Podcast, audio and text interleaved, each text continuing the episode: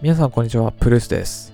えー、本日のニュースなんですけど、 Facebook 社が ブイアール ゲームであるビートセイバーを買収したというニュースです。 Facebook ってめちゃくちゃ ブイアール に力入れてることで有名ですよね。まあ、ブイアール 元年と言われていた頃からですね、まあ、ブイアール デバイス、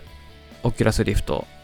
とか ブイアール に関連するゲームっていろいろ出てきております。まあ、確かに ブイアール 面白いし、すごくね、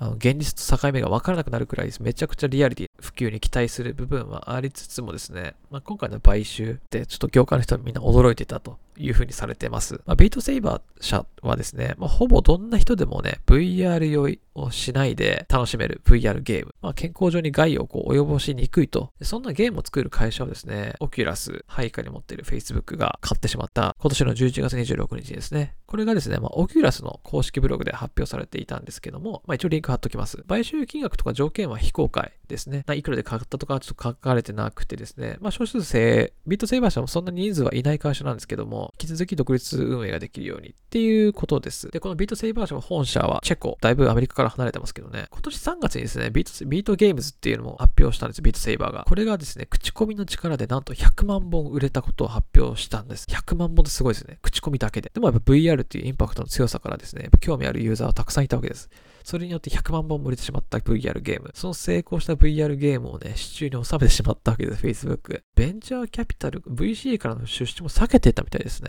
だからひゃくまんぼん売れたし、別にお金に困ってることなんかなかったはずです。ただ、こういった会社がね、優れたプロダクトを持って、すごく少数制でかっこいいスタートアップの会社がですね、まあ、Facebook に入ってしまった。実際に過去、Facebook とか他の大企業に買収された独立系の会社がね、今後どういった一途を辿ったか。もちろん Instagram のようなうまくいってる会社もあれば、いや、新しいプロダクト以前ほど作らなくなっていって、で、創業者の人たちもみんな辞めちゃって、みたいな。で、プロジェクトおじゃになったみたいな。金だけ、金で買うだけ買って結局何もしないみたいなことにならざるを得ないとかっていう話がね、あったりもするので、まあちょっと悲観的に見てしまう人もいるみたいです。まあただ Facebook もそれも理解してるはずです。そう、チリチリになって、あのダメになっていかないように予防線張るためにですね、どういうふうに彼らとビートセイバーと協力して ブイアール をもっと盛り上げていく。そしてそれが Facebook 社の利益にもつなげていくかっていうのは多分彼らも Facebook も理解してるはずなので、経験談として活かしてもらえればいいかなというふうには思ってます。まあ Facebook 社が発表してるスタンスで言うと、ビートセイバーの持っているプロダクト、ブイアール ゲームのプロダクトを一応この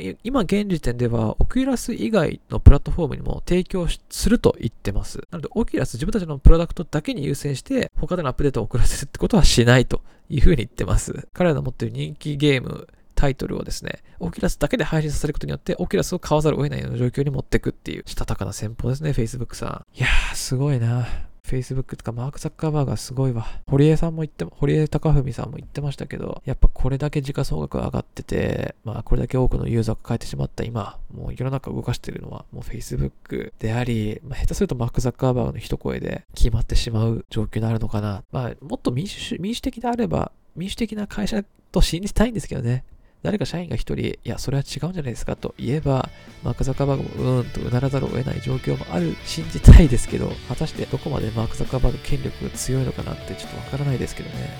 うん、ということで、ちょっとこれからの Facebook と、まあ、この Oculus 参加に入ったビートセイバー、このまあ ブイアール がね、もう立てしてくれれば一番いいと思いますので、まあ来年、再来年、彼らがどういう風なプロダクトをどんどん打ち出していくかっていうのは楽しみかなと思ってます。プルースでした。